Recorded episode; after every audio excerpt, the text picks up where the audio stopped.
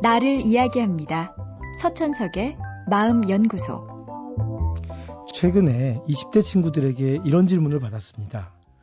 저분들은 과거에 더 힘든 경험을 했는데도 왜 그런 경험을 되풀이할 수 있는 선택을 하는 걸까요?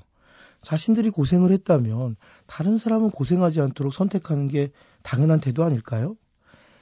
그 말에 대한 제 대답은 이랬습니다.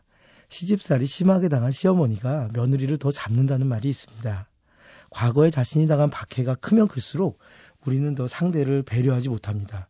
그것이 박해가 해로운 결정적인 이유입니다. 이런 제 이야기를 실험을 통해 증명한 심리학자가 있습니다. 스탠포드 대학의 지텍 교수와 연구진은 이런 실험을 했습니다.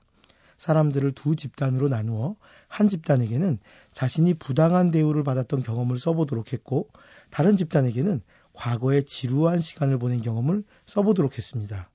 사람들이 글 써서 내는 연구진은 이건 연구의 일환이 아니니 꼭 하실 필요는 없지만 제가 하는 다른 연구의 설문에도 좀 대답을 해줄 수 있겠냐고 부탁을 했습니다.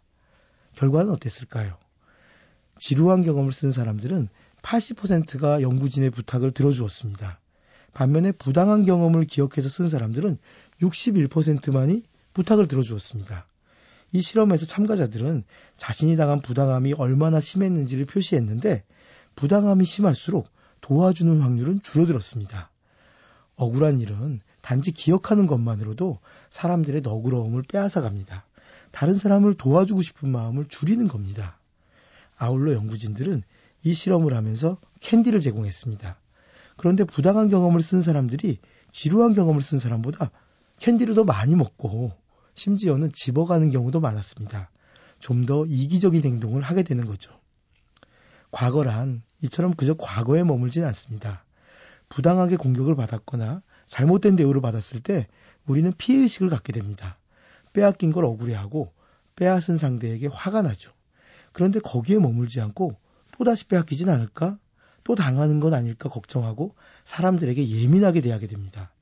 또한 난 더 나은 대접을 받을 필요가 있어. 이렇게 생각해 당당하게 이기적인 행동을 하게 됩니다. 결국 사회를 이타적인 분위기로 만들려면 지금 사람들이 당하는 고통을 줄여줘야 합니다.